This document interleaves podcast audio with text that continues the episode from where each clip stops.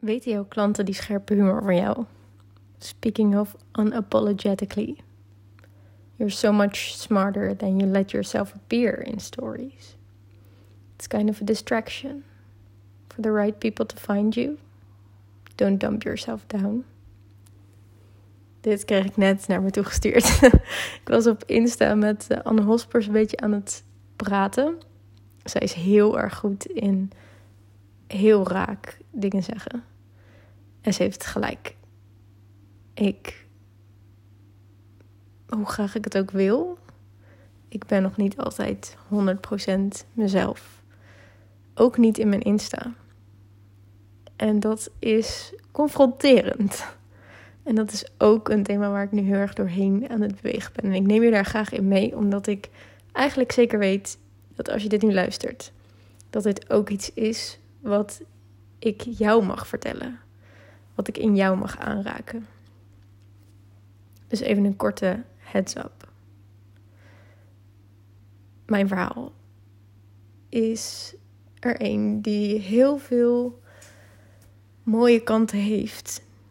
Van heel erg verlegen naar leerkracht. Eh, de hele dag praten. Mijn stem gebruiken, dat is iets wat ik heel erg heb ontwikkeld.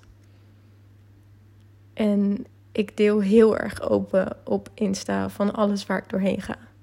De, vrij, de blije, vrolijke dingen. En ook de minder vrolijke dingen.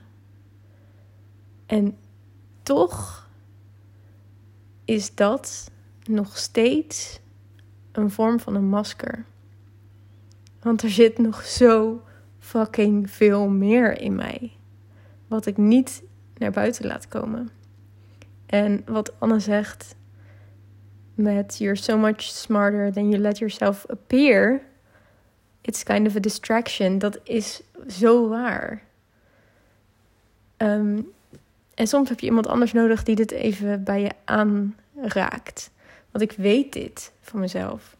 Dit is een thema, mijn woord van dit jaar is niet voor niks unapologetical of unapologetic of unapologetically, whatever dat woord kwam niet voor niks naar boven toen ik voor dit jaar ging kijken.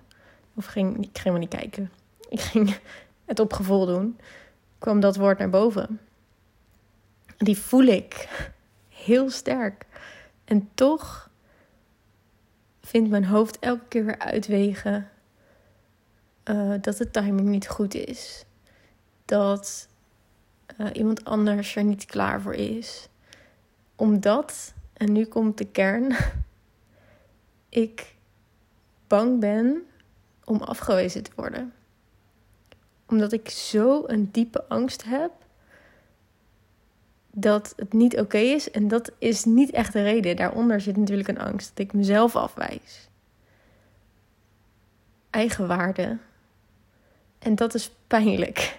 De afgelopen dagen komt dit heel erg bij mij naar boven. Van alle kanten wordt het duidelijk dat mijn eigen waarde niet oké is. En ik ga je eerlijk zeggen, ik heb het hier gisteren echt moeilijk mee gehad.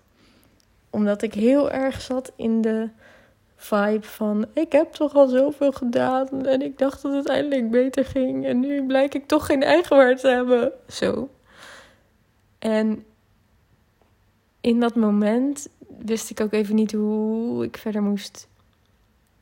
Ehm, want ik heb een bedrijf runnen.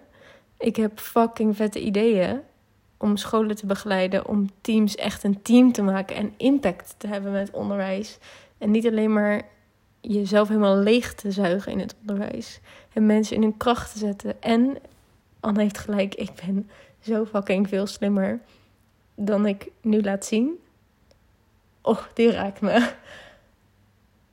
En dit is iets wat ik van heel kleins af aan uh, heb weggestopt omdat ik ergens de overtuiging had dat die slimme, scherpe kant van mij. Ik noem het nu dan leuk, liefdevol, confronterend, maar het is vaak. Het is heel liefdevol bedoeld, maar voor mensen kan het heel confronterend zijn. En dat komt weer terug op.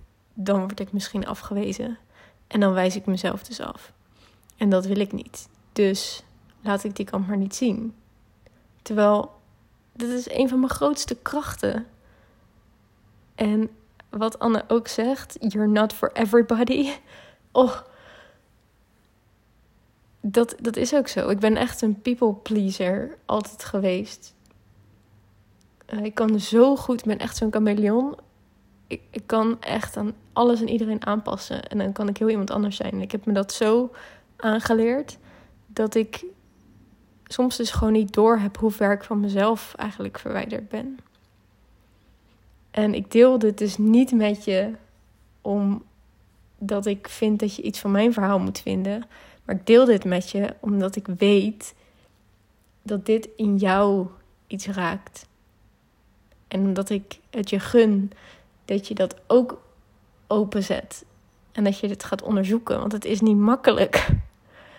Kan ik ook uit ervaring zeggen.